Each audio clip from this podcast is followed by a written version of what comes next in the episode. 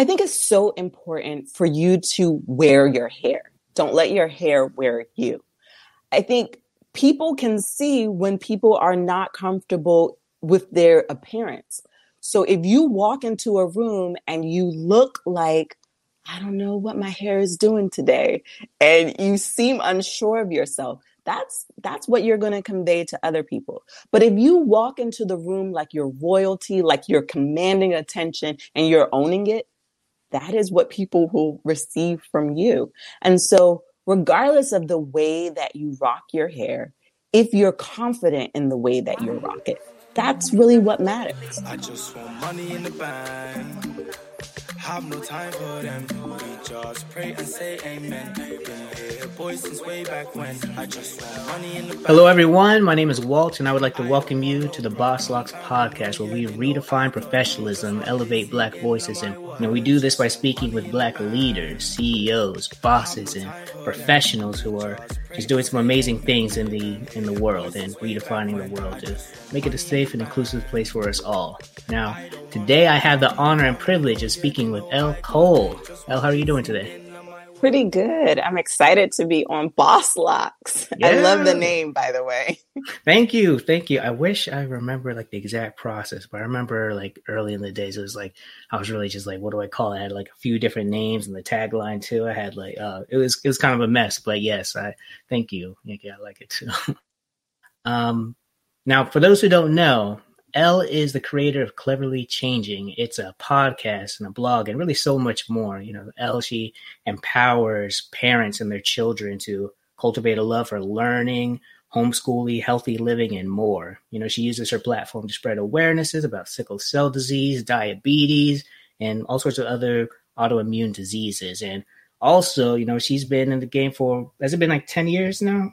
Yeah, 10 years. 10 years. 10 years. That's pretty amazing. So, you know, with that 10 years of speaking about these things, but there's so many other things in between. You know, she talked about parenting, education, and I saw there were some um, blogs on your site that go everywhere from like paying off student loans to finding out whether or not your child is the school bully, which I thought was so interesting when I saw that. it's like no one ever mentions that. It's like what to do if your child is the bully or bullied, but never on the other side. So, you know, I'm I'm really excited to speak to you. Um, there's I have a lot of questions to ask you, but to just start it all off, I'm interested in hearing what are three things that most people don't know about you.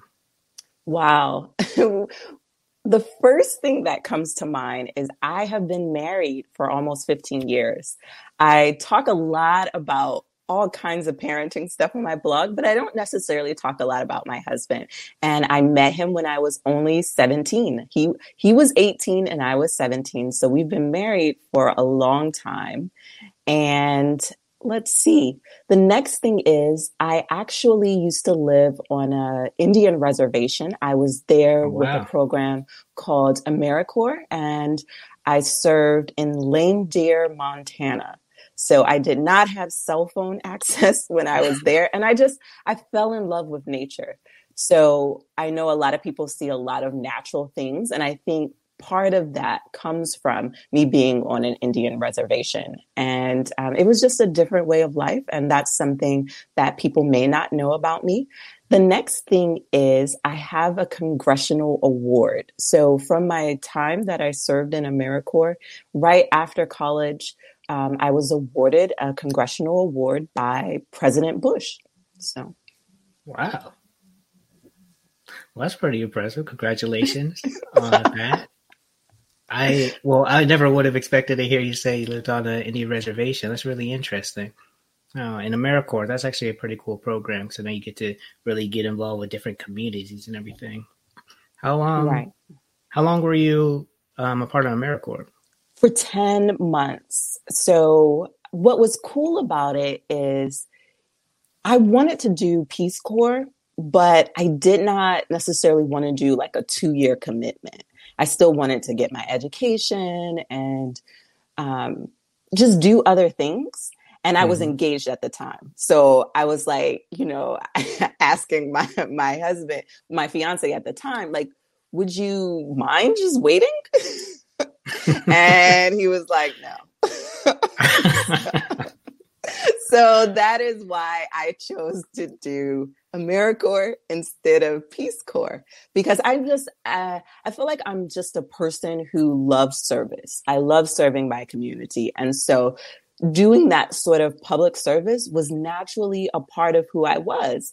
But it was a long commitment and i was like you know about a year i could do a year and he was he was in agreement with the year so um so i did that and i just it was just a wonderful experience. I still keep in contact with a lot of people I met in AmeriCorps, and it's just one of the best experiences of my life. So that's pretty awesome.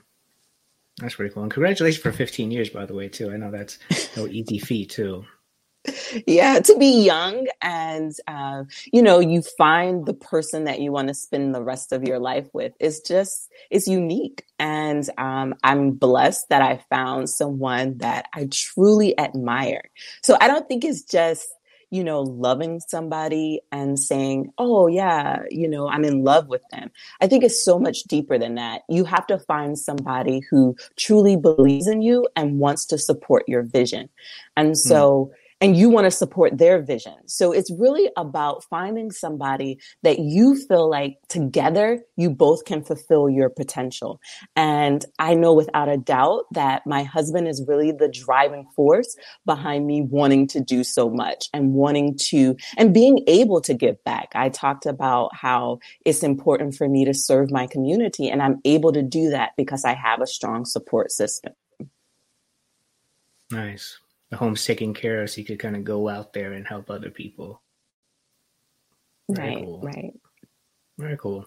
How um if you remember, like how long did it take you guys to I guess realize each other's vision and be able to communicate with that with each other so that you guys could support each other? So we met in college. So I went to college when I was about 17 and um, he was he was a sophomore and I was a freshman. And I think just being there in an academic setting, you're thinking about the future. So I think throughout our relationship, we were always talking about what we wanted to do in the future. And I must admit that I didn't necessarily follow the path that I thought I would when I entered college, like mm-hmm. so many college students. I wanted to go on to be a lawyer, then become a senator. I'm not saying that those things aren't going to happen, but for right now, that's not necessarily my path. And so while I, you know, I had that particular vision, I also wanted to educate people. And being an educator was naturally who I was. And so that's really the path that I've taken and what I'm doing now. I'm educating people through my blog, I'm also a homeschool mom, so I educate my own children. I have twins. And so it's really about um, loving to learn. You talked about, you know, me talking about loving to learn on my blog. And that's really at the foundation of who I am. I love learning and I love sharing what I learn with other people. And so I met a man who you know, he was a teenager at the time, but he also loved learning. And that really fascinated me. Um, fascinated me to be someone who was 18 and someone who was so intelligent and just driven. And we were able to just push one another. He's very laid back. I'm a little bit more assertive. And I really, um, I think he helps me see um, certain areas where I need to be to improve, like um, procrastination. He doesn't procrastinate, and then I'm like, I'm always, I always have like a million things going in my mind because I'm a visionary, and so to be married to someone who um, is one who knows how to prioritize and is great about um, sticking through things and following through, I met somebody who really helped me put my vision and my follow through together. And so, and I help him envision more about what he wants to do in the future. And so, you know, people say opposites attract. And so, in that sense, we're opposite yet complementary. Yeah, and balance each other out. Right. Very cool. The procrastination piece is very big, especially as a creative. I know it's it's kind of funny. I feel like we have a similar dynamic with my girlfriend and I. And I definitely can put things off, and she's just like, like, what? You haven't done? Let's do this right now. like, we're supposed to be reorganizing the closet. I'm supposed to be doing that for a while. And she's like, well, oh no, we're doing it tomorrow. I'm like, but I have this no tomorrow. yeah. So shout out to you, Hannah. um, yes. Yeah. That's nice. Very cool. So, um, having twins now that is another thing that's pretty impressive um and i remember you posting something on, on your blog about when you found out so um could you take us back to that moment when you heard the news that you're not just having one child but two I, I, think on that day, and I can see my husband's face. That's why I started to laugh.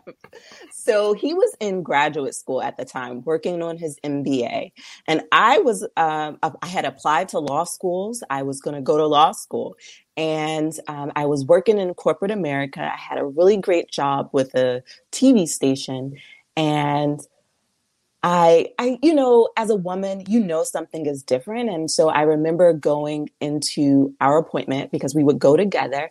And I remember that first ultrasound, and the doctor said, I see baby A.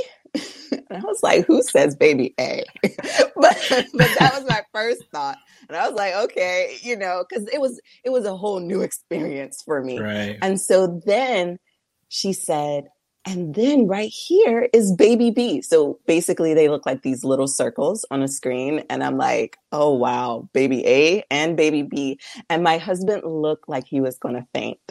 He was just like, oh, man, you know, he was like, I can't believe this. And um, it was exciting to me because I was like, what gift to be born with someone who's already your best friend. So even mm. though I was just pregnant, I was just like, that's the coolest thing in the world to have twins because, you know, there were shows like Sister Sister, you know, and we're like, oh, you know, I think everybody in um, their youth sometimes wishes they had a twin that they could switch with. Myself with. included. Oh, yeah. yes. So to me, I was thinking, oh man, this is so cool um, my husband was like, this is like, it's going to be two of them at the same time. So that was more his thoughts because he's very practical. And I'm like this whimsical person who's like, oh, yeah, this is going to be fun. so, um, so that was my initial thought. But then 20 weeks in, the OBGYN said, hey, you both need to get tested for um, they didn't necessarily tell us what, but they went ahead and tested him. And then at my next appointment, they told us that we both had the sickle cell trait. And at the time, I wasn't very familiar with what that was. And so they said, we can test you through amniocentesis to see if both of your babies will have sickle cell disease, but you'll have, um, basically your offspring has 25% chance of having sickle cell disease because you both are trait carriers. And at that moment, it was scary, but I said, I, I had known one person, a little girl who had sickle cell disease. And I said, well, you know, surely, because I knew her when, when I was a kid. So I was thinking, surely there had been more advances in science that the lifespan of people with sickle cell disease would be longer, even if that were the case for my child. And so, what I did, I just, you know, I left the appointment that day, and ironically, I I was taking the metro at the time. I live in a metropolitan area, and um, we would take the metro to work. And I remember getting off, getting onto a new metro car, and I remember seeing a pamphlet there and it said sickle cell disease and it was a pamphlet from Howard University and it talked about their sickle cell disease clinic and I said wow you know and it just had all this information about it and so at that moment I began to study and research about it and ever since then it's really been just uh, a learning experience. We ended up having two daughters. They are not identical. So um, you know, the thoughts of them switching kind of went out the door because one looks like me and one looks like my husband and we don't look alike. so so our children look completely different, but one of our daughters does have She has sickle cell disease and she also has type 1, uh, type 1 diabetes, which is an autoimmune disease. So both of those have really spurred my life and kind of directed my path in a different way than I thought it would be. And so I get to help educate people about sickle cell disease and also about type 1 diabetes. So it's just been a whole new experience. That's really what led me into homeschooling. I wanted to keep her healthy. And so it's just kind of been a life changing experience for both of us. Uh, well, all four of us now that we have our girls. And it's just been um, kind of one of those things where your life will help define your purpose. And mm-hmm. so I truly believe that my purpose in life is directly connected with helping to educate other people about, you know, getting tested for the trait. That's something that I never even thought was something I needed to do. In some states, when you get married, you have to do genetic testing, but we got mm-hmm. married in an area where that wasn't a um, it wasn't a requirement. And so it wasn't something that we did prior to getting married. And so now I just encourage people, you know, know your genetics, know if, you know, you possess certain genetic markers so that you'll know what you're passing down to your offspring. And so it's just been an eye opening experience for us, but it's, you know, it is something that kind of qualifies what I do and it helps me know how I can help others. That's a good point because when you speak with a well from experience, like no one can one dispute that, but it also I think it will help other people going through it because it's like it's not just someone who's studied it, someone who's actually living it. So Right. And thankfully, I want to say that my daughter is very healthy. And so our experience hasn't been one where she's been in the hospital a long time. She's actually been doing very well. And she um, she eats right. It's really about learning how to take care of yourself. And so mm-hmm. what I've done is helped me take care of myself better. It's helped my husband, you know, take care of himself better. And, you know, our doctor's visits, we now know how to partner with our healthcare professionals, which are things that we didn't necessarily, they were never really on our radar before. And I think they're very critical for all people, not just people with health challenges. And so that's really some of the things that I share with other people on my blog. Gotcha. So, um, to kind of take it back to sickle cell disease real quick, can you uh, explain what exactly that is for people who are unfamiliar? Yes. So, sickle cell disease, it got its name because the blood, the red blood cells are not round like a donut they're actually C shaped and they look like the tool, which is called a sickle. So it's called sickle cell disease. So what happens is those red blood cells that are shaped like a C are like a banana or like a crescent moon, whatever visual you need to understand it. What happens is when a person is dehydrated or at certain instances in their body, those red blood cells will stick together. And when they become sticky and they don't flow through the body properly, that can cause a person to have health complications. And those complications could be a stroke, it could be organ failure, it can just cause a lot of different problems throughout that person's body. And what is most common that people know about and talk about is what is called a pain crisis. And a pain crisis occurs when those red blood cells are clumped together and they they won't flow at all. And that causes an extreme amount of pain. And that pain could last anywhere for a couple hours to days to weeks. And some people have even been in pain longer than that. And so it's something that just kind of changes a person's entire life. And so they really have to pay attention to their hydration and partner with their blood doctor, which is called a hematologist. Hmm. Sure. Thanks for sharing that. Cool. So I think um, it's pretty impressive how you guys have been able to continue to progress, and definitely a blessing that your daughter is um, able to continue her life and isn't in the hospital. So that's wonderful to hear. Um, I'm curious to know like what hear a little bit more about the types of changes that you guys have had to implement in your lives from nutrition to whether it's like physical activity and just what your life looked like from transitioning from when you found out that you had it to like up until now. So when she was three months, that's when the diagnosis was confirmed. So that's really when we knew for a fact that she definitely had sickle cell disease. And it was, I didn't like going to the doctor. So having to have doctor's appointments, which were typically every three months, they would draw blood to check the hemoglobin levels.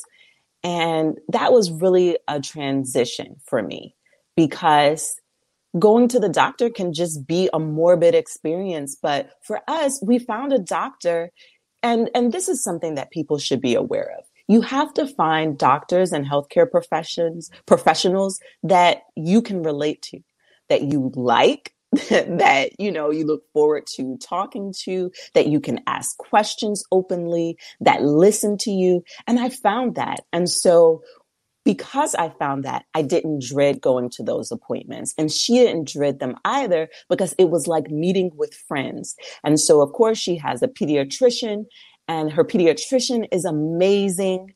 And what we did, we actually found a family practice. So the pediatrician, she's a family doctor and she doesn't just see my kids, she sees all four of us.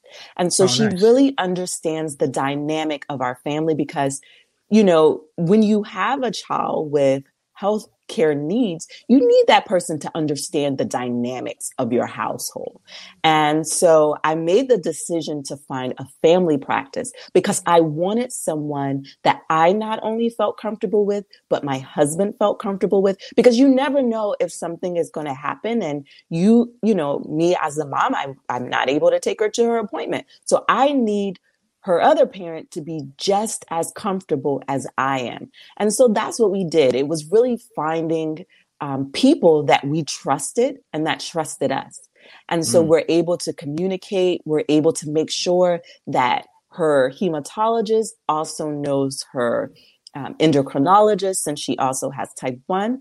And what that has done is really just caused us to be aware, like journal we have, you know, we keep a, a, log, not as well as we should, but we keep a log on what she eats.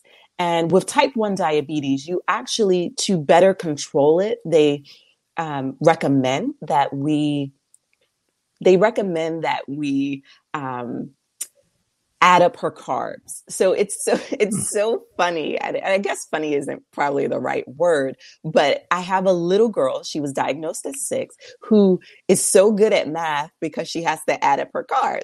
And so oh, she, nice. so she looks at the carbs and then she starts to do the math to find out how much insulin that the, um, she needs and she puts she has an insulin pump so she puts that information in her insulin pump. And we just oversee what she does. And so that has really caused us to not just eat healthy because you'll see signs that say eat organic. Everything that's organic is not healthy. And sometimes if you start reading the labels of things it may say organic and they may put you know added sugar. It may say you know cane sugar. But sometimes you don't necessarily want additives in your your food. And so you really have to look at those nutrition labels to see what is actually in the products. And so that's really what has changed. I'm so much more label sensitive. And so if I don't want to deal with labels, I just make sure that we eat fresh food. And so we have like a little miniature garden. If you go to my Instagram, you can view it. Um, it's not a whole lot of stuff, but I do like have herbs and things because herbs, fresh herbs, just make your food 10 times better. And so oh, we yes. really incorporate that. And I teach my kids about, you know, your choices. So not only do you need to look at the labels and recognize how much fat, how much protein you're eating, we were vegetarian prior to having children. Um, we tried to do the vegan thing, but we're just sticking with the vegetarian thing because vegans are kind of hardcore. No honey, no butter, no um, cheese or anything. And I'm like, hey, that's pretty strict, which is great. Right. But I also want them to enjoy their food. And so, you know, right now we're not vegans, but we do enjoy being vegetarian. So I cook a lot with my girls so they can see how food comes together. We do a lot with spices. And so that has really kind of been a shift in our life. We've fallen in love with the way we prepare food, which is unique. So my daughter, she's 11 now both of them are 11 now and they can cook they like to prepare things you know it's so funny because you you'll like see them with their basil or you know smelling the spices like they really they really get mm-hmm. into it um, even more than me my daughter has told me that one day in the future, she would love to open a healthy restaurant for all people so that they can learn these nutritional habits as well. And so I think that, you know, while on one hand, it was out of necessity that we started to eat right and take care of ourselves and exercise regularly. On the other hand, it's really just something we should have been doing anyway, whether she had the diagnosis or not. And so, because she has that diagnosis, I will say that we do have to really increase her water intake more so than most children. And so that has probably been one of the biggest differences about our lifestyle as a family that amount of water intake. And also when she's playing outside if it's too cold or too hot that can also cause her to go into a pain crisis.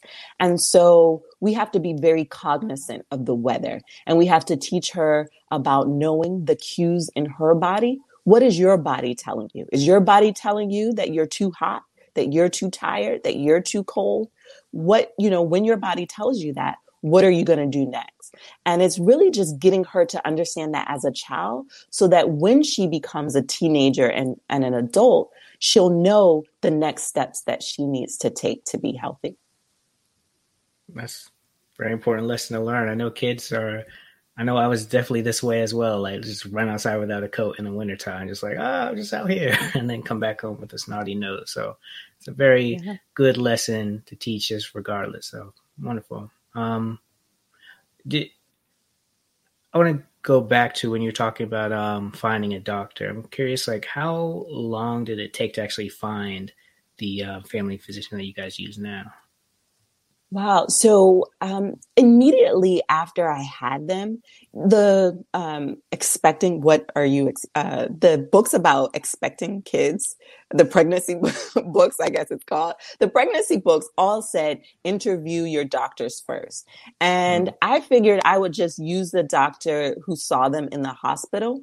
And when I did that, and my daughter did receive that final diagnosis, I would say they were around two months when I realized this probably, I needed to be a little bit more proactive in the way that I chose a doctor. Um, because I also knew that my family dynamic was a little bit different. The way that I communicate, I ask a lot of questions. I'm very involved. And not mm-hmm. everybody can take that, take to that too well.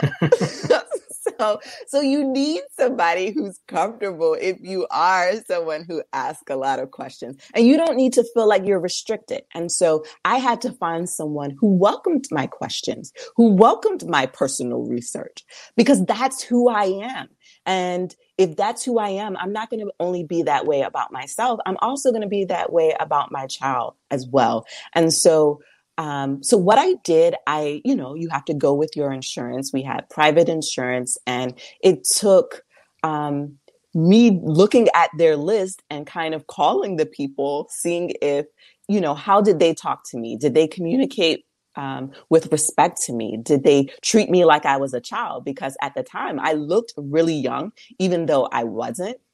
Um, and so thank you to my mom. I just kind of have to say thank you for those genes to, my mom because she'll listen to this podcast. She loves to to listen to them. But she um what I did, I just um I went on I went in, looked at who who my insurance would cover and started to set up interviews and I talked I tend um I started to rebook appointments with the one person who just I mean, she treated me like I was her own child. And so mm. I was like, and then my husband also liked her and he's so laid back and just calm and, and collected. And, you know, he's just not a man of too many words, but with her, he also communicated. And I just saw mm. that he felt comfortable as well. And I said, so this is our person. And even today, it's been 11 years and she's still our physician. I'm so happy that she's still practicing and she's just so encouraging. She is also the one who recommended that I homeschool my kids. Oh, so really? she's she thought that it would keep her healthier. She said your kids are thriving under your care because my kids they learned how to read very early. They were very inquisitive, very active. And so she said you're doing a great job as a parent. And look, all of us will you know, have our faults as parents, but you want to have a team of people who believe in you because with parenting, it's like, man, this is difficult. And I, and I have to admit, it is the most difficult thing that I've ever done because you have people, little people who are looking and just hanging off every word that you tell them and they're looking at you for guidance. And that can be very difficult. And so, you know, you want people that believe in you that. And so our pediatrician, she gives me recipes. I mean, she's just great. So um, I just I see her as a friend. Um, you know, she definitely imparts her wisdom about health, and she also has helped me find um, other doctors because we did have a different hematologist, and I needed to find a new one after after he moved to work with adults because in um, sickle cell disease, there aren't a whole lot of hematologists that are working with adults.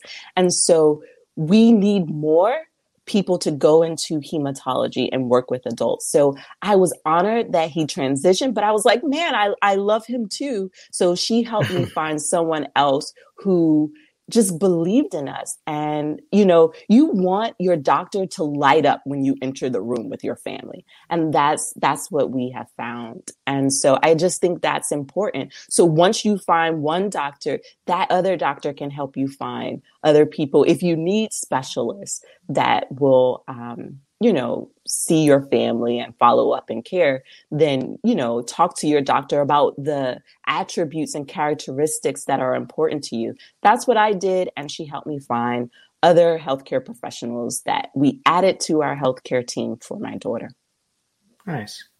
Now, um, what's probably going to happen throughout this episode, I'm going to keep on asking you, like, what is this? What is that? It's like a hematologist.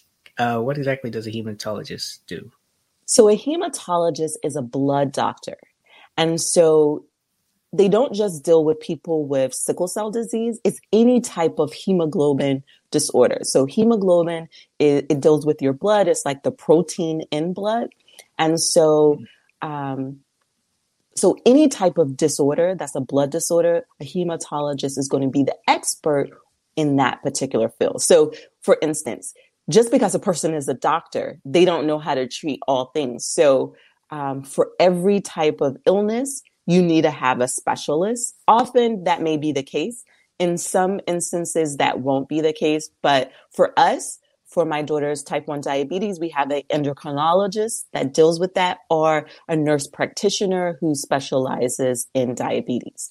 And for um, for sickle cell, she has a hematologist that helps her. Now, with sickle cell patients, sometimes they have other complications besides just sickle cell disease and whatever other complications they may have. Like sometimes they may have a neurologist, especially for the children who have had a stroke.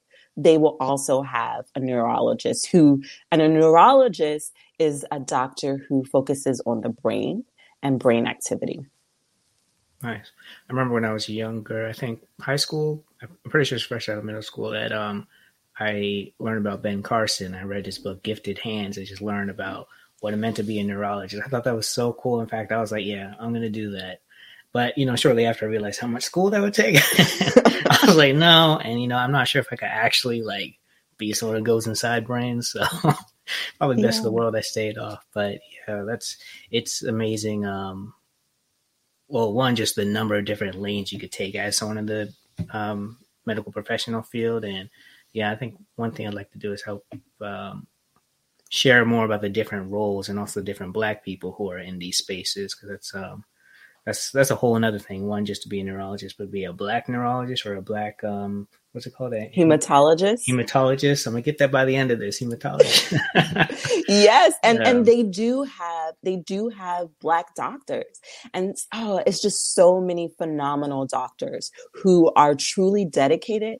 And I think for for doctors at least the hematologists that I have come across who are Black, they often have an added passion because they may have a family member or know someone um, a, a close person in their life who has sickle cell disease. So that's just an even added layer of um, comfort because it's like you don't just you're not just telling me to do this, but you know you have an extra um, compassion to it because someone right. you love has it too. So I just it just brings a whole different dynamic to the table. Yeah, not just about the paycheck. It really is like about like helping other people's lives. Right. It's their life work yeah. because it's, you know, it's long, hard hours and often people are reaching out to them in their time of panic. And mm. so they have to be very um, together people who are calm, who know how to work well under pressure and under stress because so many people experience a lot of complications. One of the things that sickle cell patients, uh, one of the treatments for sickle cell is often blood transfusions. And so people, um, hematologists often recommend people to, you know, do blood drives and things like that because sickle cell patients, especially, often need blood in order to survive. And so that's just one of the things that uh, if people are interested, I know the month of September is Sickle Cell Awareness Month. So, you know, if you can give blood, now is the time to do so because you could mm-hmm. really save lives. And we often think of giving blood for somebody who is, um, you know, who has experienced a car accident. We don't necessarily think of people getting blood regularly just to survive. And many sickle cell patients do have to regularly have blood transfusions. Okay, nice. Well, um, I think this. Let's see. Yeah, we'll make sure we include some more information, different links and places to do that because that's definitely um important. And yeah, I'm sure there plenty of people would love to give and help and support and everything too.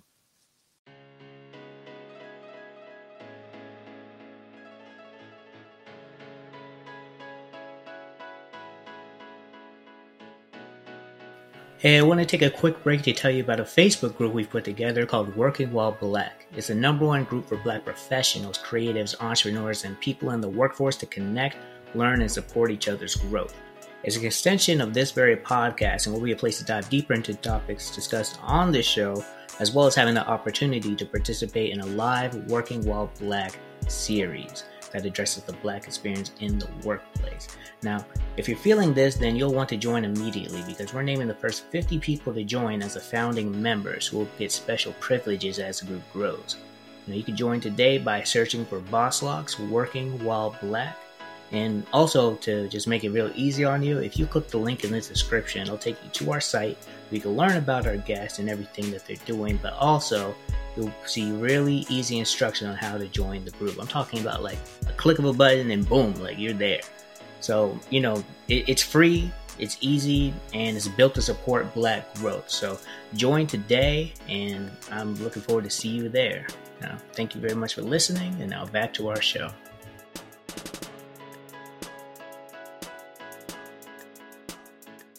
Nice.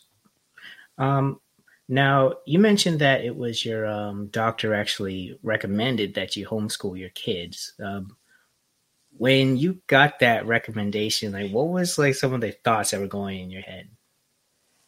I was surprised partly because I love school and it was probably one of the highlights of my childhood. And so I wanted my kids to have just as great, if not better, childhood as I had. So I was a bit surprised, but I didn't rule it out completely because I knew that my husband had been homeschooled um, until he was in the fourth grade. And so I knew it wasn't completely strange. I also, when I went to college, I met other homeschool kids. So I was like, hey, you know, they went to college. They were very self motivated. And my husband was very self motivated. And I was like, you know, that could directly come. That was one of the commonalities that I saw. And I was like, that could be because they were homeschooled. They didn't need someone to say, hey, this, you know, do this next. They were just totally driven on their own. And so I thought that was really interesting. And so I said, you know, if I have to do it, I will do it. Nice. Yeah, I was um well, to be honest, most of my education has been an alternative, I'd say. Like I went to a Montessori school in kindergarten and my, then my mom actually started a Montessori school because um, she was not about to send me to the public school in our area. Um, and then I was homeschooled for 10th, well, technically 10th all the way to 12th grade, but in 11th and 12th started doing dual credit program. But man, I remember just at the beginning, I did not want to be homeschooled at all. It was like, what are you doing to me, mom?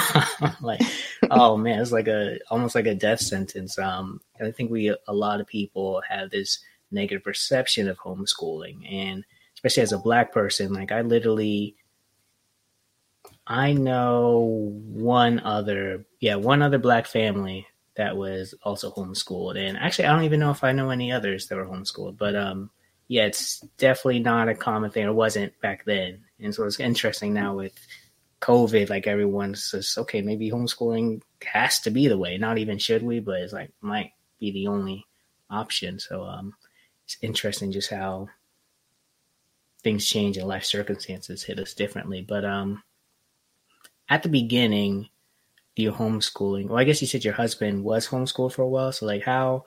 Who he was? Yeah how did you guys approach it like the beginning up to like day one? Like what was the some of the preparation you guys went through?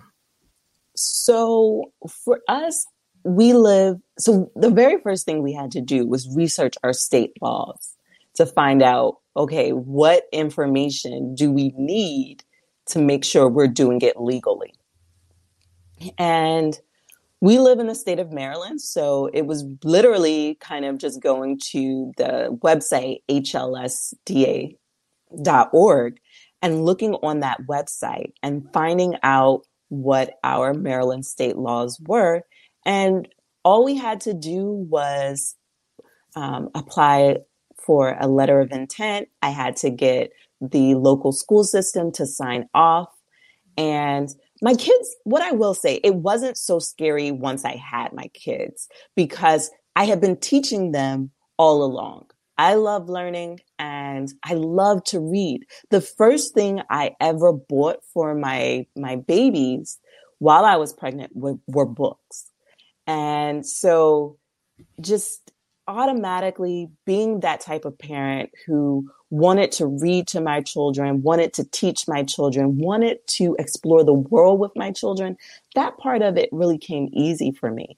And so actually legally homeschooling them was what was, you know, kind of that transition. So once I did the research, then I started to just kind of um, look for a curriculum the number one question people ask me when I tell them to, I tell them my homeschool is what curriculum are you using? But like your mom, I really love hands on because often kids are kinesthetic learners, which means they learn by doing. They are tactile, which is hands on. They want to move and learn by just picking up stuff, touching stuff.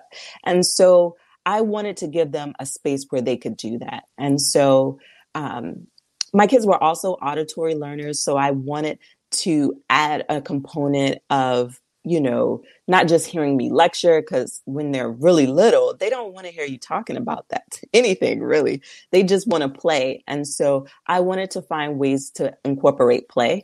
And so in their early years, we did a lot of musical um, a lot of music. We incorporated a lot of music. I don't necessarily sing, so I would use different types of audio and videos to provide the singing. And they would learn songs. So like for their multiplication, even before they were like bef- like kindergarten, they knew their multiplication facts because of skip counting songs but they didn't, you know, later on I taught them, you know, well, this is what that means. You know, you already have the tools to learn it. You already know the information, but this is how you put it together.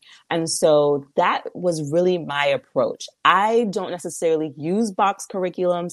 I like to find what works for my kids and, and research individual programs. And so that's really the approach that I take.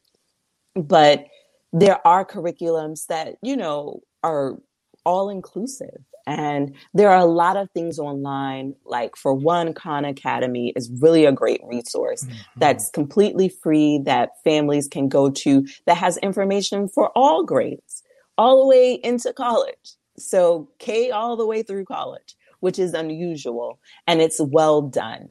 So that is just one of the resources that has been my go to. Now that we are in COVID, there are so many more resources because people are utilizing um, virtual classrooms more. And so it's just so much more. We have access to so more. And so for my kids, I have them in some virtual classes. I teach some classes. They still love to read just like they did when they were little.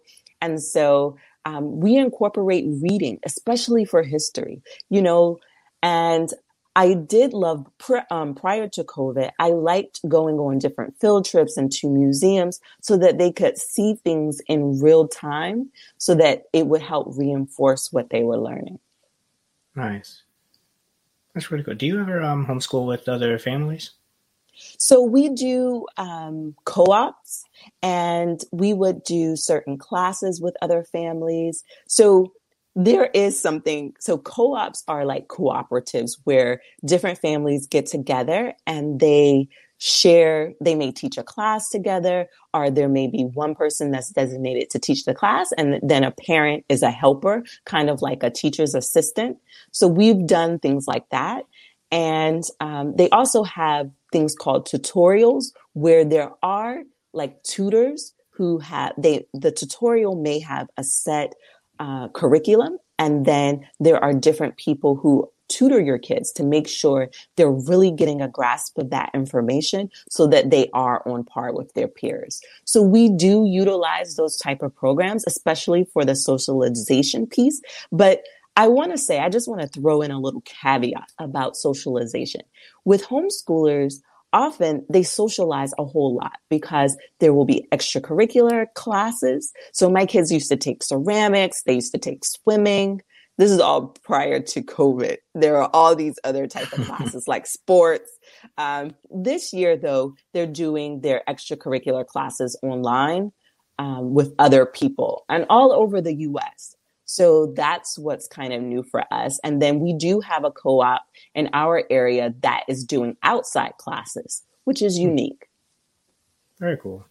Yeah, I think um, one thing that when people think about homeschooling, they don't even think about that, like what that actually means to be like free and to really create your own course. Because you could have, like, you, you could take math lessons or history lessons in Ghana. If you guys wanted to book a trip, you could just pick up, be like, okay, yeah, we, we're learning in Africa today. Okay, we learn about China. Hey, we might book a trip to China. Like there's all these different freedoms. I know. I mean, I wasn't doing that, but like when I was learning about the Civil War from Charleston, South Carolina, so there's a a lot to learn about just in the environment. But we got to well, someone that I knew from our church, he took me out to the different forts that were still there. Was he was a big history buff, so basically like my my history class for that day was going through and all the different um parts of the fort to learn about okay this is where it happened this is how it happened this is it's like a real hands-on type of learning so there's a lot of freedom there and just so many different opportunities to learn in multiple types of ways other than just reading the textbooks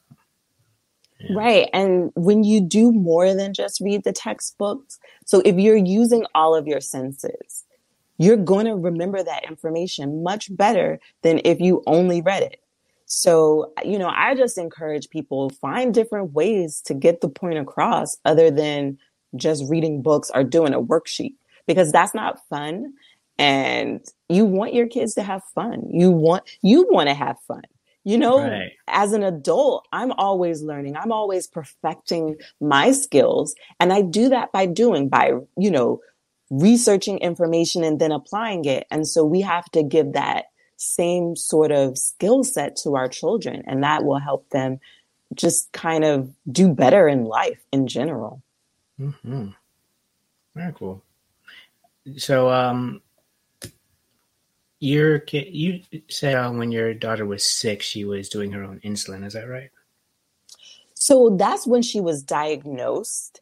Oh, and when she was diagnosed, we started to teach her because you never know what could happen if something, you know, if we aren't around. So she mm-hmm. needed to have that knowledge so that, you know, if she was away from her parents or maybe with, you know, an aunt or an uncle or a grandparent, that she could tell them, you know, to reinforce what was supposed to be done.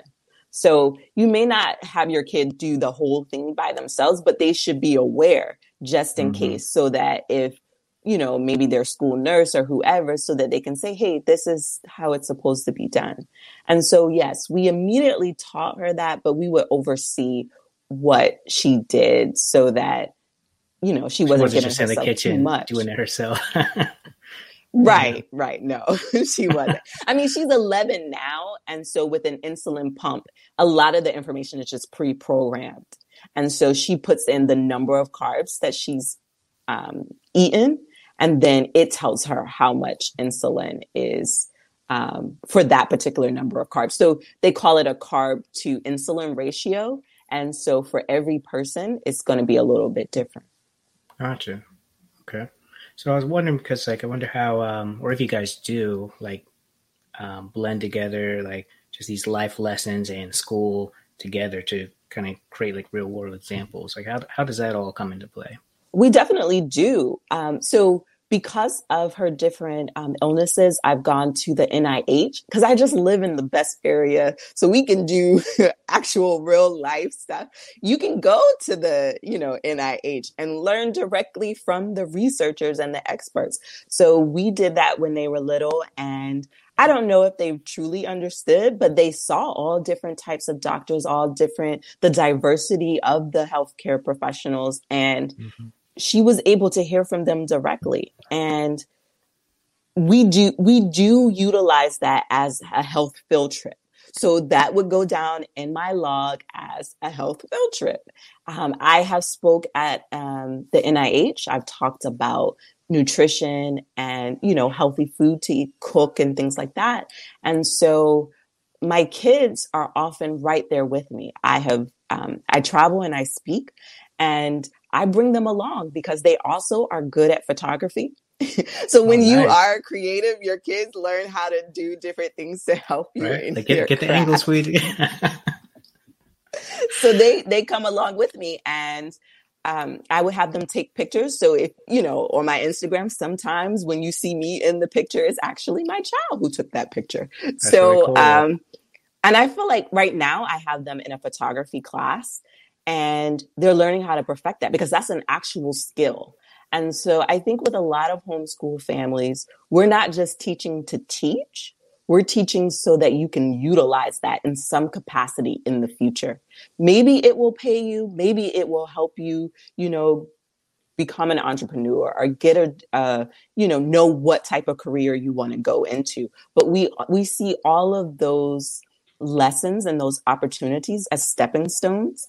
And I talked a little bit about my daughter being able to cook. That is also a nutrition lesson um, and a and a health class. So knowing what types of food is best for your body, you know, what goes into the preparation, how the food is grown, all of those things work together. And so yes, we we kind of view homeschooling as our family lifestyle. It's not just, you know, between 2 and 3 I mean, not two and three, but between eight and three, we do school. School really, I mean, we have some classes that we do in the core hours, but educating ourselves becomes our family's experience.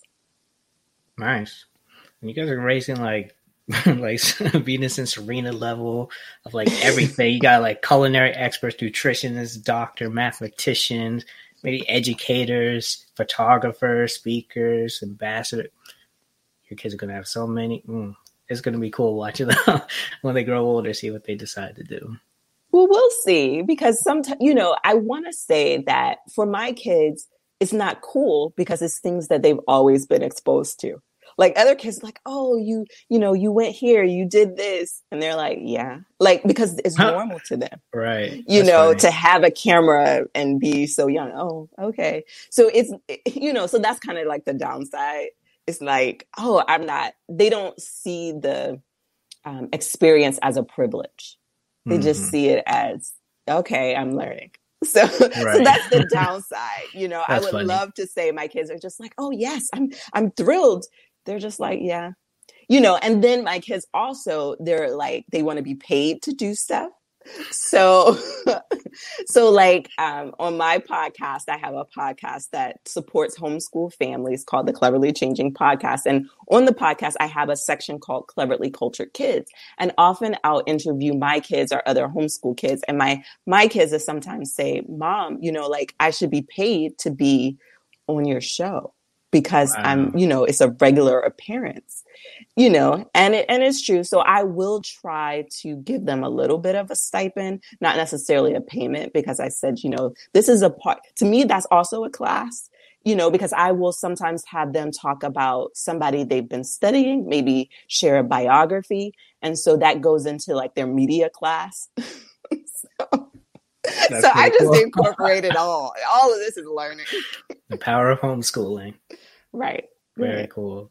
Yeah, there's so many things that kids could do. I think, um, well, actually, one thing um, early in one of the earlier episodes, we had Patricia Clar on, and she um, helps kids and teens who are interested in entrepreneurship. And she says she has like people who, as young as like six, um, just learning how to start their own business. And I think a lot of times we feel as though kids can't do this or that just yet because they're so young, but really the options are endless. So that's really cool that your daughters are already like, I should be paid for this because that's like something I'm learning now. so yeah. Cool.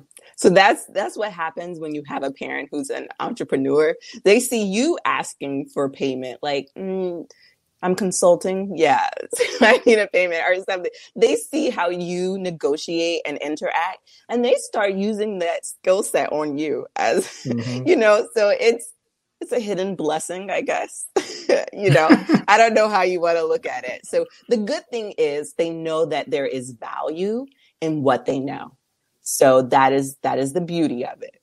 The other side mm-hmm. is like, I'm like, you're my kid. Just do right. it because your mom asked you. But I made you dinner.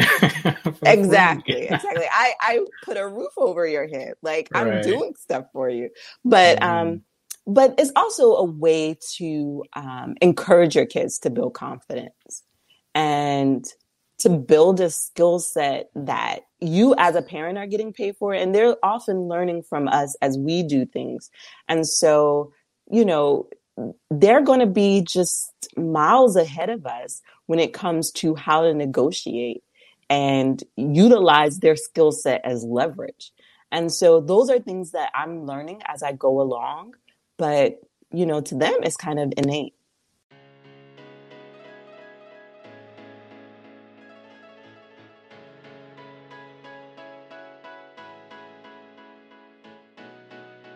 Hey, I want to take a quick break to tell you about a Facebook group we've put together called Working While Black. It's the number one group for black professionals, creatives, entrepreneurs, and people in the workforce to connect, learn, and support each other's growth. It's an extension of this very podcast and will be a place to dive deeper into topics discussed on this show, as well as having the opportunity to participate in a live Working While Black series that addresses the black experience in the workplace. Now, if you're feeling this, then you'll want to join immediately because we're naming the first 50 people to join as the founding members who will get special privileges as the group grows. Now, you can join today by searching for Boss Locks Working While Black. And also, to just make it real easy on you, if you click the link in the description, it'll take you to our site you can learn about our guests and everything that they're doing, but also you'll see really easy instruction on how to join the group. I'm talking about like a click of a button and boom, like you're there. So, you know, it, it's free, it's easy, and it's built to support black growth. So join today, and I'm looking forward to see you there. Now, thank you very much for listening, and now back to our show.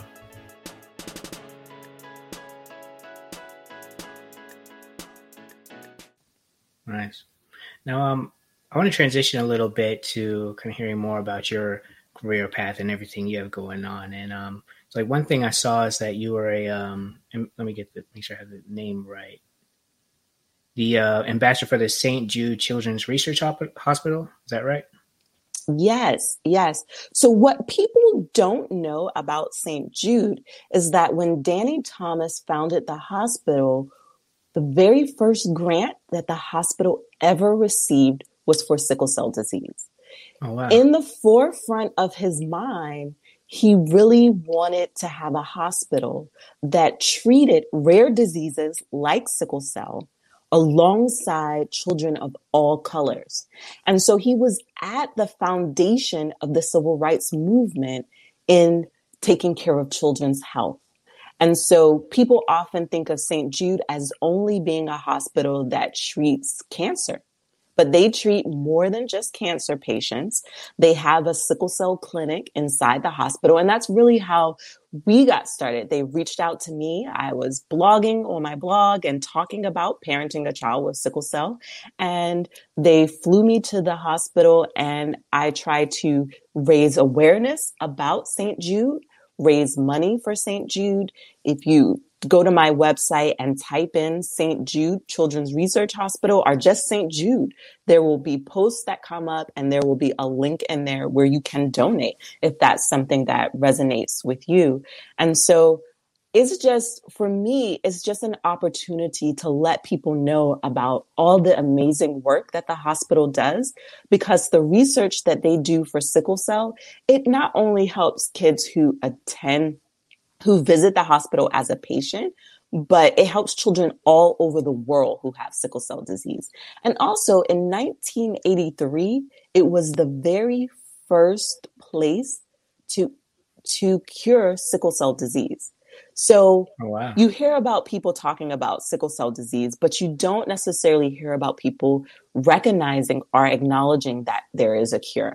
There is a cure, and the cure that sickle cell um, the cure for sickle cell disease that St. Jude found was through a bone marrow transplant. There was a patient who had leukemia and also sickle cell disease. When they tried to cure her leukemia, they found out that it also cured her of sickle cell disease. Now, why are there so many people who have sickle cell disease if there is a cure? Well, that's because it is very hard to find bone marrow matches because it's typically easier if the person has the same mother and father. And often with sickle cell patients, you know, again, I talked about there being one in four chance of offspring of two parents who have the trait if they, you know, having offspring that had sickle cell disease. So that means that if parents have multiple children, all of their kids could have sickle cell disease. One could have it. You know, it just, it means that there aren't a whole lot of ways to um, find exact matches for that bone marrow. And so what me and other parents and healthcare professionals and researchers are looking for is a more universal cure that exists. So right now, the bone marrow transplant is helping many, many, many families, but we want there to be a cure that is um, less invasive. So a bone marrow transplant often means that a person has to go through chemotherapy to, and and get a bone marrow transplant. So that is a pretty mm-hmm. invasive process.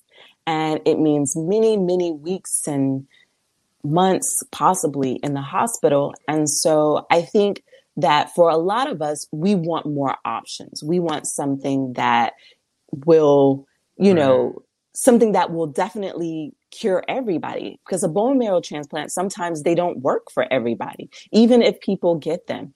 And so we're still fighting for a better cure. Uh, stem cell transplant is also another cure that is um, becoming more widely used. And there's one other that is also coming onto the market and that's gene therapy. And so st jude is really at the forefront of all three types of research, and they're really working with researchers all over the world to come up with different cures because just like no two people are the same, even if you have identical twins, no sickle cell isn't the same for everybody, which means that the cure is often different depending on that person's genetic makeup. Hmm.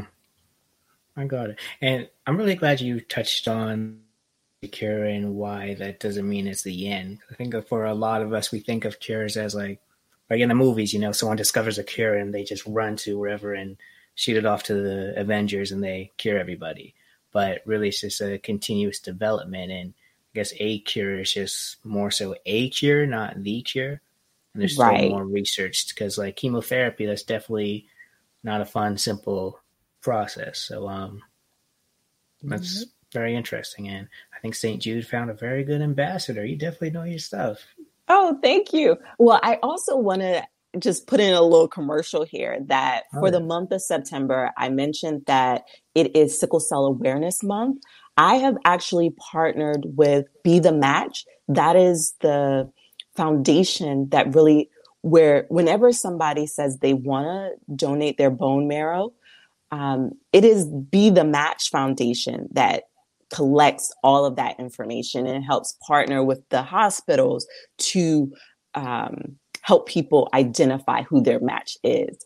And so for the month of September, I partnered with them to help bring in more African American donors. Mm. Unfortunately, there are millions of people on the registry, but only 4% is African American donors. And there are tons of people of African American descent who need um, bone marrow or stem cells. And so, what people can do if they are interested in going onto the registry. So, I've done the process, and that's where you um, you have to be between 18 and 44. Ideally, they want you to be healthy, and so they um, you do a cheek swab. It's really just like a q-tip and you swab the inside of your mouth and you put it into a ziploc bag and you send it back to the registry and be the match. Is a secure process and they analyze it and they find someone that is a match that needs you. And so it can take a month. It can take years. You know Hmm. But what they need, they need more people who are willing to even be on the registry so that they can be called and identified. So if there are people who are interested, I'm really trying to get 25 people, which is a small number. So, you know, I would love to get more, but my minimum goal is 25 people who are interested in becoming donors. And what people can do, I'm going to give you my, my link is actually S as in Sam, C as in cat, the number three Carly, that's C as in cat, A as in apple, R as in rat, L as in lion, E as in elephant, Y as in yellow. You text that to 61474. So you text it to the number 61474 and you would text C3 Carly in order to um, get the information and sign up for the Be the Match registry, and they'll send you out the kit. So when you text that, they'll send you the link, and you'll be able to get the packet so that you can become an official donor.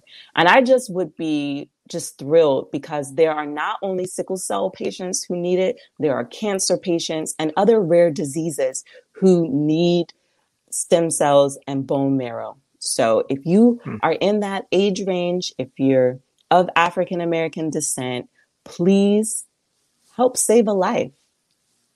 Oh yeah.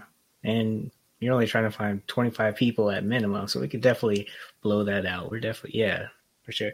There's um a Facebook group. Well, by the time this will be out, it's already large and thriving, millions of people, but working while black. So it's all for professional CEOs, creatives, everyone who is black in professional settings, um, every professional setting to kind of come together to connect, learn, and grow. So we should be able to do something special in that group too. Hope um, oh. get that. And it's just a cheek swab. That's all you're asking for. Right. That's, that's basically the process to get it. Okay. All right. Yeah. Right. I just I need some now, more you know? people into the registry so that later on, mm when they find a match, mm-hmm. you know, then they tell you about the rest of the process. But it can take a long time. Right now, they don't even have enough people to contact. And so I'm trying to do my part because I feel like, you know, so many families, their only hope is this cure, is a bone marrow transplant. And so I just, you know, I have a friend who did it. She donated her bone, bone marrow. And so when she told me, you know, I had a child with sickle cell disease and I hadn't joined the registry. But when she told me that she she's a nurse and she was like i see so many people coming through that need this i'm going to do this and when she did it i said wow that that love she didn't have any kids but she had so much love to want to save somebody's life. I said, at the bare minimum, I can sign up and be on the registry and do the cheek swab. And then I had an opportunity because it is my goal. I have to do all I can as a parent to raise awareness and let people know because, you know, ignorance can be bliss. You don't know what you can do to help somebody else. And so I'm trying to um, just be a voice to those who may not be able to to share their voice and to say, "Hey, this is what I need." So, love that. Love that. Thank you for sharing. It's like you're, it ignorance is bliss, but also it's just things like like this cheek swab. That's a very simple thing that a lot of people would be willing to do. But like I never even like. Of course, I've heard of sickle cell uh, disease and all these other things. But you just think of like, okay, yeah, the experts are doing that. Not really anything I can do except you know maybe donate every now and then. But yeah, thank thank you for sharing that resource. Well, thank you. Thanks for listening. You know, it's always just important to have an avenue to tell people. Right. So, so thanks for you know letting your show be one of those avenues. I appreciate oh, it. I'm happy to be a part of this. Very cool. So, um, I'm curious as this has. Hmm. I guess so. You mentioned that you were in the corporate world for a while, um, and now I'm assuming is this kind of your full time, you know, as a mother and also leading the cleverly changing whole organization with a blog and podcast and all these different initiatives you're a part of. So, kind of curious to hear about that switch from that corporate world to kind of what you're doing now? So I I went to college. I have a degree in English and history. I also have um, I'm also a paralegal. Um, and so I wanted to go into law. So I said, hey, let me, you know, get my paralegal certification. Let me work in the legal field so that um, I can make money and go to law school without a whole lot of debt. um, because I had paid off my student loans and I was like, I don't know about all this debt. so, um, so what I did was I was working in, and I wanted to go to law school, but that, you know, I mentioned um, I had applied and then I found out I was pregnant. Then I found out one of my babies had the possibility of having sickle cell disease. And I was like, hold up, let me transition. But when I was in the corporate world, I was working, um, you know, doing contracts and things like that as a paralegal, reading over them. Um, that's really where my English skills came into play. And I love technology. So I often was able to um, do things a little quicker, add a flair to it, just you know, just utilize my my own talents to make things a little bit better, and um, that's what I did. And I was working for a television station at the time, and it was I loved the job. I loved the experience. I worked on the um, 10th floor with all of the corporate um, executives, so the people who made the big bucks, and they were so kind and so just encouraging. And they were like, "Yeah, go to law school," and they they just encouraged me. And all at the same time, I had locks. So this is this is one of the things that I want to share because I remember when I would tell people I wanted to be a lawyer and they didn't necessarily know where I worked, but they were like, oh, you, you have locks. And so this was about, man, um, 11, 10, 10 years ago, I would say. Um, 10, 11, 12, 13 years ago. Um, because I worked there for a little while. And I did have locks, and it was never a hindrance to me. It was always, um, I think it's how you carry yourself sometimes. And you have to go in a space being confident. And I was always confident. I was confident as a writer. And so I like, I, I had to turn in a writing sample.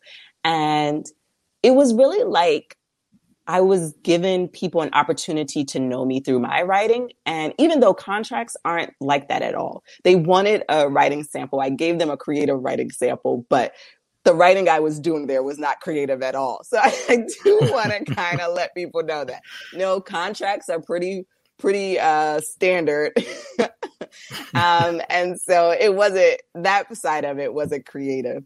But um, it was just it was great to be able to feel like I was accepted. I did have to dress up and um, I really think it was more so the confidence. I had the education, I had the skill set. And I think um, because that's what often um, preceded me, it was my mm-hmm. resume and it was my, you know, when you do an interview, they get to know you as a person. And that always went a little further than my hair. So that was just my unique experience. I don't know if people were like, oh my gosh, she has locks, you know, that was never the um, experience that I was given. It was more so um, always acceptance. And so, mm-hmm. what I will say though, in the homeschool world, people often um, you know, other parents were like, well, are you a Rastafarian? And I'm like, is this like, you know, people just never, never know. And they come up with their um, own preconceived notions. So I faced more of that in the homeschool world versus in the professional world. Hmm. Yeah, thanks for sharing that. Yeah, it's um like and I've mentioned this to you before, but part of why I started this was to learn about how people like yourself are navigating these settings because I've knew and I've seen people who have locks and are in these places um, without having to kind of change the way they are. And of course, I also know people who had to cover them and people who just didn't get a job. And I've had a, um, which I'm learning to not dis, um, diminish, but experience with it myself. But um, always love to hear when people are in these places with forming and how they did it. So thank you for sharing that. And I, I will also say that I, I think that people thought I had braids. so I don't think everybody knew that it was my real hair. Um, because people just assume being an African American woman, you know, people put braids in their hair so by you know by the time i was coming along in the corporate world that was a professional hairstyle. So i don't know that they really understood that they were locks. So everybody's mm. locks are different. And so my locks they're individuals and they do look like braids. So but they're they're my this is how my hair grows. And um, i've had locks for 15 years. And so they're all natural no full locks. I started from I didn't start from I didn't like shave my head and start. I had been natural for a long time and I just twisted my hair. So I never went through really really short a really really short stage. It was always kind of medium. Gotcha. That's interesting. So um do you remember what inspired you to actually start the lock journey? Yes. So I am the youngest of 5 daughters and my oldest sister had locks for most of my life. And so it wasn't something that was completely different to my family's lifestyle.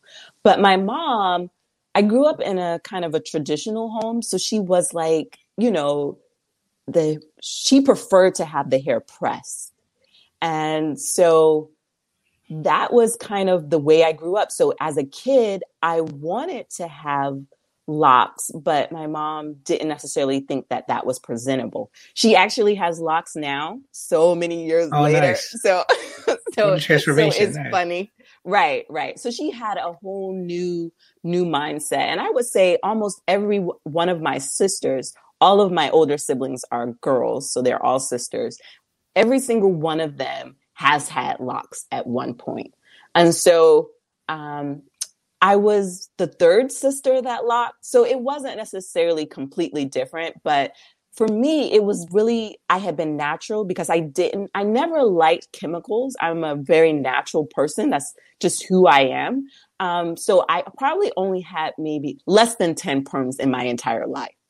Um, so when I was in high school, I was like, mm, this isn't really, I would wear my hair in braids and different things like that. And I was like, I'm not, I don't necessarily like straight hair. And I would wear weaves and sometimes, and I was like, oh, I would really hate when I would find a, a long strand of hair that wasn't, you know, my natural hair. I was just like, oh, it would like freak me out. and so I was like, okay, I can't do these weaves. And so when I was in college, I was like, I'm out of my my mother's house. I can wear my hair how I want. And so that's really where I went natural. And I was going to a school where I was, it wasn't a whole lot of people of color. So I would wear like head wraps and things like that. But I didn't start locking until after I graduated. It was after the graduation process that I felt more comfortable to just do what I wanted with my hair. And I was like, if people don't accept me, that's their problem. And I was like, you know, I'm intelligent not in a conceited way. Like I, I know, you know, this is just who I am. I had become comfortable in who I was because I had done so many different experiences all by myself that were completely unique. And I had been in so many different communities with people who were not like me. And I realized that you can conform and people not like you. So whatever you do is always going to be a struggle. So I just chose, hey, it's so much easier to just be myself. And this is who I am. And so I feel like me being natural and going natural was a freedom. It was me telling the world that I am comfortable with all of me. And I'm not ashamed of it. It's just, it's a part of me. And so um, I've been maintaining my own locks for years and it's it's easy for me because again i've had so many siblings so i know what's healthy and how to you know maintain them keep them healthy and let them grow because it is naturally a part of who i am. Nice. So with the mindset of being kind of part of who you are um, would you say that like do you consider your locks as a hairstyle or a lifestyle? I would say it's a lifestyle um, mainly because I've had them for 15 years. Like they've been through these experiences with me, you know? And I just, you know, it's it's so unique. Um, when I met my husband, I did not have locks. And it's just funny because the um the the wash day for naturals it was so time consuming like I, I was like right. this is just for the birds. Because i felt like it was taken away from my time that i had to do much needed stuff. I'm the type of creative i like to get stuff done. I like to finish projects and if i'm spending hours on my hair that's just cutting into my creativity. And so um i it was before this whole trend where you know like there's great products when I started, you had to make your own great products.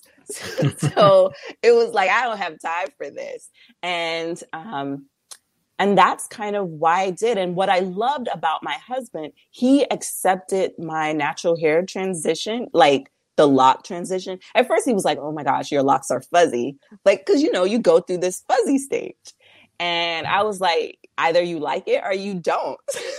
so, Get with the program. And obviously he, he he grew to like it. And so I mean, you don't stay in that stage forever. But um, right. I had my locks about six months before we got married.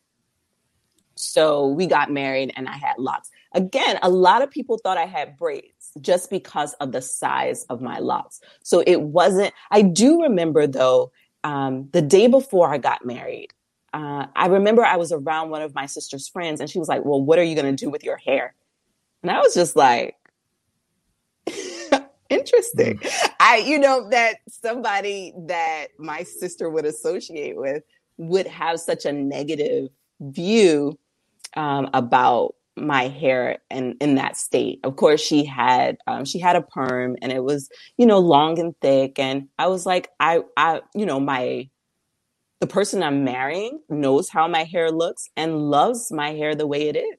Like that's not gonna ruin my relationship or ruin my marriage because I have locks. And I was like, and if that's something that is consuming your mind, that's too bad. So um, I, you know, of course, I had it styled. I had some um, cowrie shells in my hair. It was cute.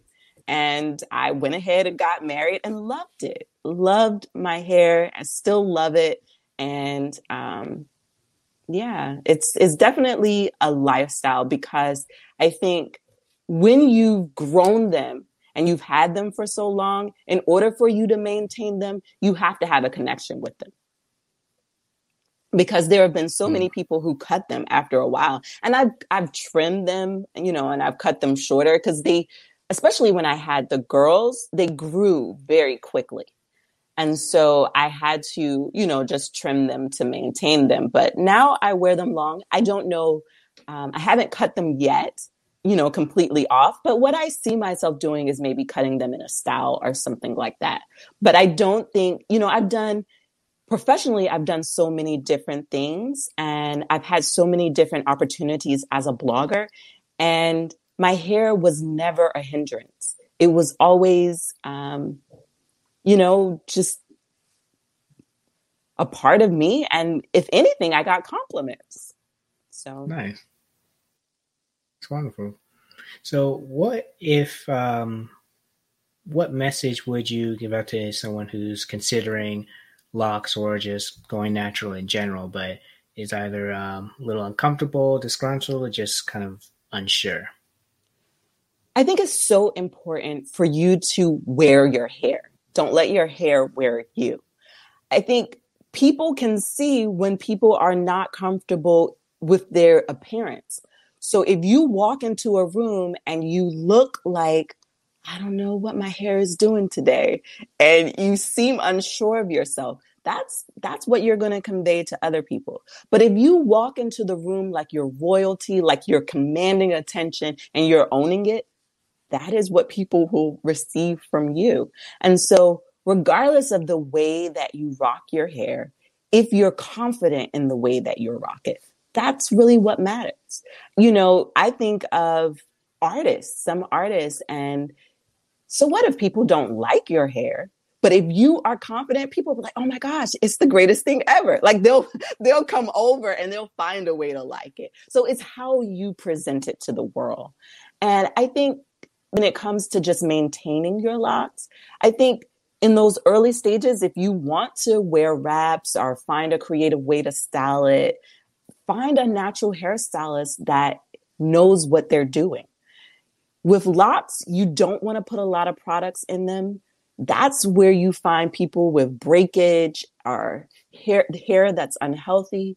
So you really have to connect with somebody who knows. And if you connect with a stylist that it, that's their gift, I think you'll be fine. And it'll help you if there that stylist is also willing to teach you, you know, how to maintain your hair. I think you'll be okay. And so professionally, you know, there is a expectation to be presentable. So you have to identify what that means to you and what that means to you in terms of your hair. So if that means going to the hairstylist, learning some simple styles that look professional, then that's what you have to have to do. Hmm. I love that. Now, um, speaking of professional, um, one thing that I like to ask everybody is um, how or what does professionalism mean to you? Oh, wow. So, professionalism to me means being on time. It means responding in a manner that is honest, that is with integrity, and that you can stand behind your word. So that means that whatever you're telling someone or whatever product you're putting out, you are personally saying, I stand behind this. So it's putting your own personal stamp of approval behind whatever you're doing. And so your work will often precede you. And so professionalism is allowing that to happen and being willing to allow your work or your product or anything that you're doing to go before you and to um, to stand for you. And so I think for me, it's just important to identify that early on so that you'll know what is your standard. You can't wing it as you go along. You have to mentally be aware and process what that means to you so that you're ahead of whatever comes along. So that's what professionalism means to me. I love that. Thank you. You know, this has um, been an incredible opportunity to kind of sit down and learn from you all the different um, things just around health and how to kind of begin managing certain things. Um, and one thing that I think a lot of times just, well, really everyone, but especially people who are younger, like my age and younger, we have this kind of invincibility mindset that like, you know, nothing can – faze us, hurt us, or anything negative can happen to us. And when we do are met with these like diagnosis, we it, it kind of like snaps us from that reality, and we it's it, it can be depressing, I guess. Um, but I think one thing that I hope people get from this is that there are like it, it's it's not the end, and there's a lot of things you could do. So um, I'm wondering like if when you think back your experience from um, learning about it, getting a diagnosis, and just continuing to live this lifestyle. Like, what is something that you would say to somebody who um, is receiving their diagnosis for the first time? I would say try to find someone else who has the diagnosis and is thriving.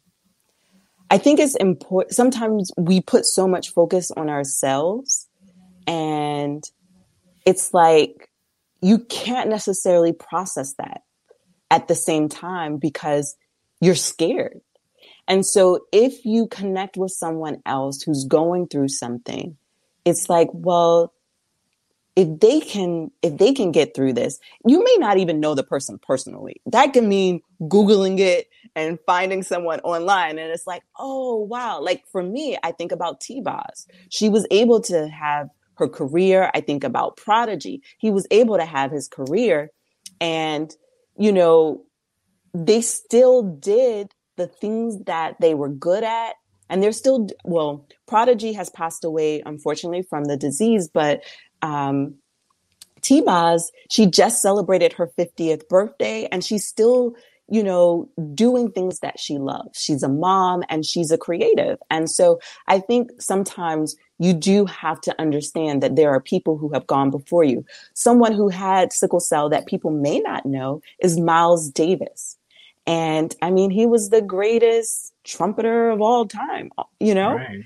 Um, and so I just, I look at that and what I did for, when my daughter was very young, I connected with Facebook groups online and I really got to know people who were living with the disease because I didn't know anyone who had it.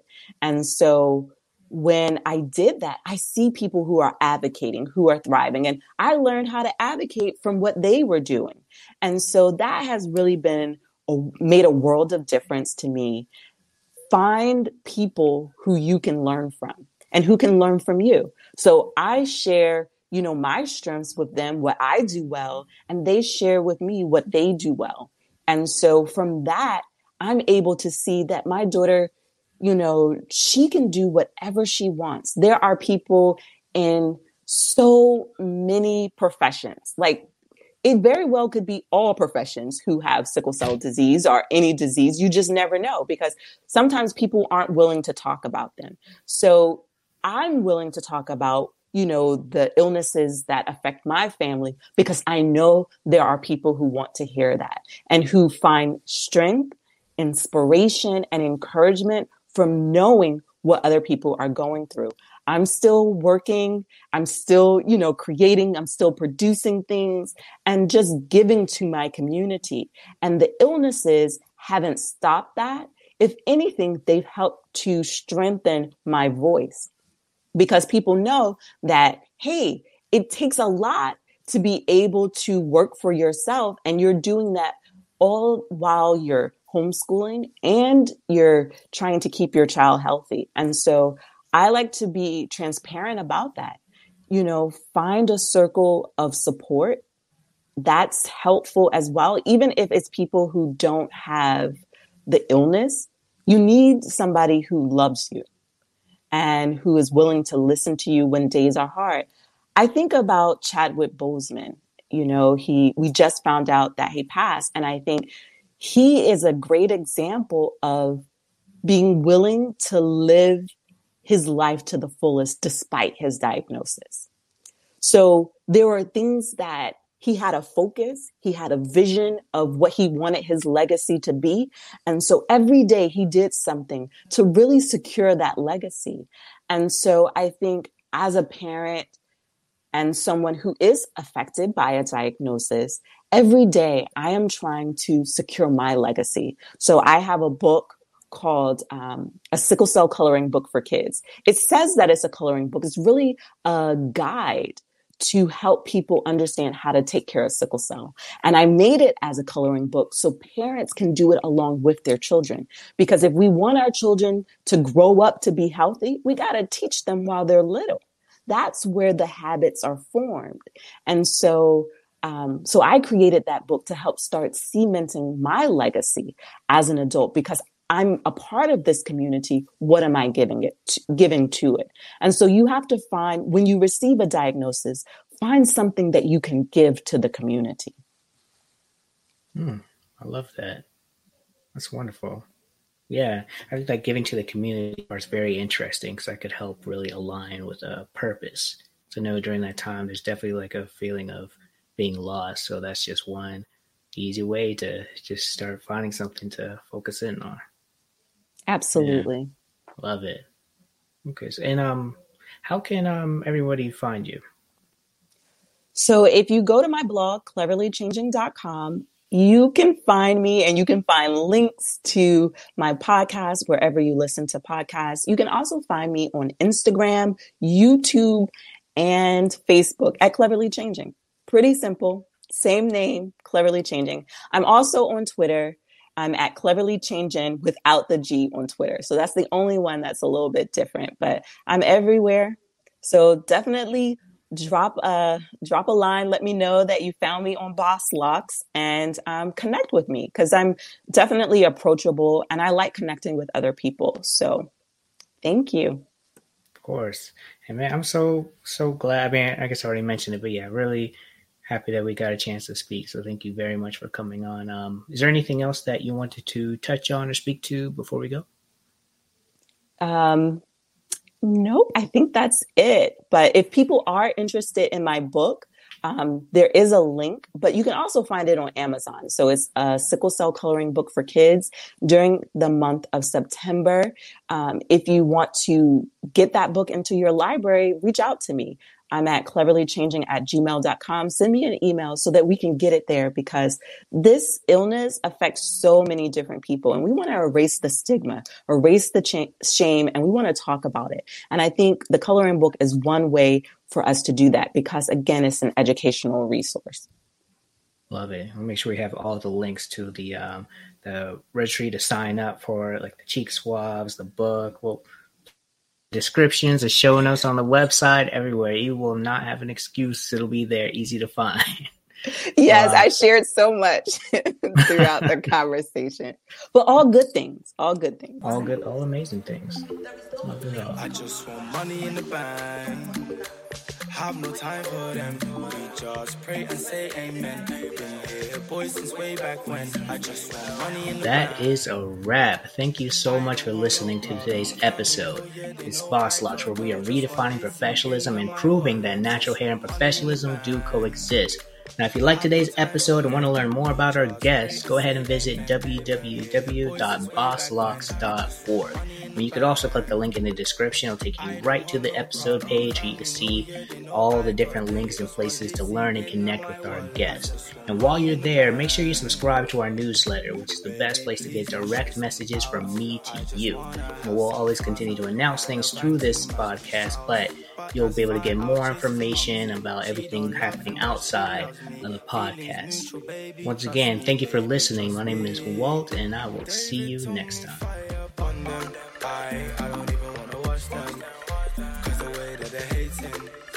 That, shouldn't be a problem. David told me Tati Billion. Out this world, I want Williams. Not Serena, I'm talking about a skinny one. But a skinny one. Money in the. Money in the. I just want money in the bank. Money in the bank. I just want money in the bank. Money in the bank. I just want money in the bank. I just want.